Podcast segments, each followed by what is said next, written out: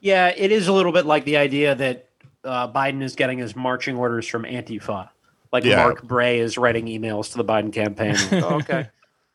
We podcasted with that guy. He barely knows how to use a phone. or, or that Biden is the boss of Antifa, right? Because that's like the conspiracy theory that they're the paramilitary wing of the Democratic Party Yeah. in Yeah. a very centralized and hierarchical way, which we all know anarchists love. Yeah. No gods, no masters, except Joseph Robinette Biden.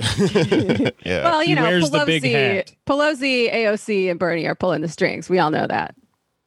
Oh man, that was the best thing part of the whole thing. I think I think in terms of like uh the actual electoral part of this debate, uh the all the content happened in the first 5 minutes when Trump opened the debate by telling uh Biden that he was a cuck for Bernie Sanders. It was going to implement socialism as president and uh, wanted to overthrow law and order. And then uh, Biden immediately said, I'm not going to do any of those things. I don't even like those people. And then Trump whispered into the mic while he was doing it, You lost the left.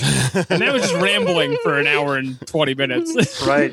And Well, he's like a pretty good summation of the impossible bind in which Biden finds himself, right? Because, or you want to look at the protests, okay? Um, Biden obviously doesn't support the protests, but he has to kind of pretend like he does.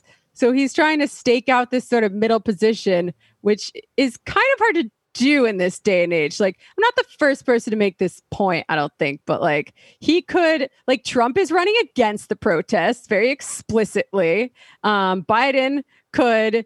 could- He, he could he could compete with Trump to say who's more law and ordery, but Trump is always going to win. Or he could, on the other hand, ride the wave of these protests and the energy against the establishment, blah, blah, blah. But he's not going to do that either because, you know, he is an establishment figure. He's a company guy. So he's trying to stake out this middle position where he's like, all right, yeah, I can't totally dismiss these because it's about, uh, you know, civil rights. It's about black liberation, which is the thing that Democrats pretend to care about. But I also can't fully support them because that would involve, you know, going after the system that protects private property and like Please submit a complaint to HR. yeah, right? Please. it's it's a contradiction that I feel like the Democrats have been better at smoothing over and concealing in the past, and now it's just kind of out there in everyone's faces.